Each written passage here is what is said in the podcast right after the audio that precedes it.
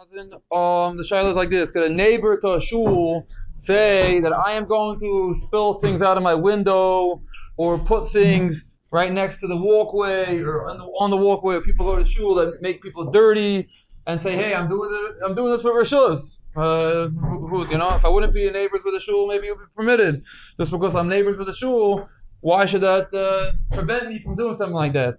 Zog Mishnah Berurah, there is no taina, and you you can't do that. Why? Because someone's going to come early in the morning, and they're not going to know something's there, so they might get dirty, and they might slip, whatever it may be, and the neighbor has to um, uh, keep that in mind and not go ahead and put something, uh, anything, anything similar to that that would people would be nichshal in. And also, he says also something that would be foul smelling or you know reach ra.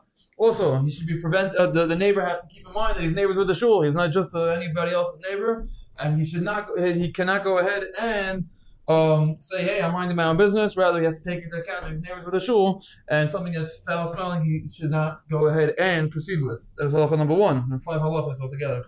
Um, halacha number two is that when it comes down to a neighbor that wants to put up a wall by by uh, someone else's window. It means you have two two neighbors right next door to each other. One person's got a window, and neighbor number two wants to put up a wall. So the halacha is you have to sep- you have to distance four amas from the window.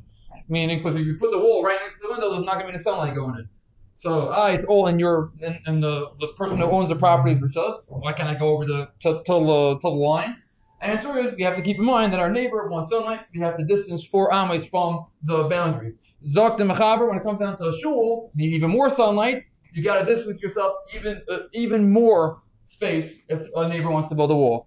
Zok the Mishnah Berurah, we're talking eight ames. I mean double the amount for a regular property. For shul, if, if a neighbor wants to build a wall, he's got to put it eight ames away, um, and only eight ames from the from, from the from the line could he go ahead and build a wall. That's halacha number uh, two. Halacha number three is different halachas pertaining to a shul. We say that one side of the shul should be an aron, the opposite side should be the door, similar to in the shul.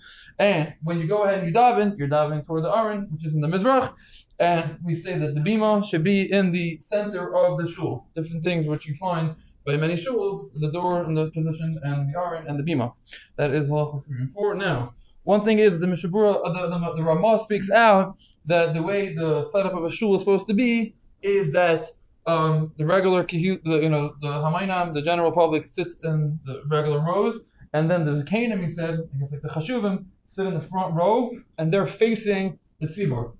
It's interesting to point out the Mishnah Berurah says that in in a place where they buy seats, this halacha doesn't apply because you know depending how you know however much they bid on the seats has nothing to do with Canaan, nothing to do with chashivas. So you might have anybody else sitting in the front there, but in most cases, you know, in yeshivas you find this or wherever it may be, where you have some, you know, the zakenim or the, you know, the chashuvim sitting in the front, they face the tzibur, and the rest of the kehillah facing the front of the shul. Uh,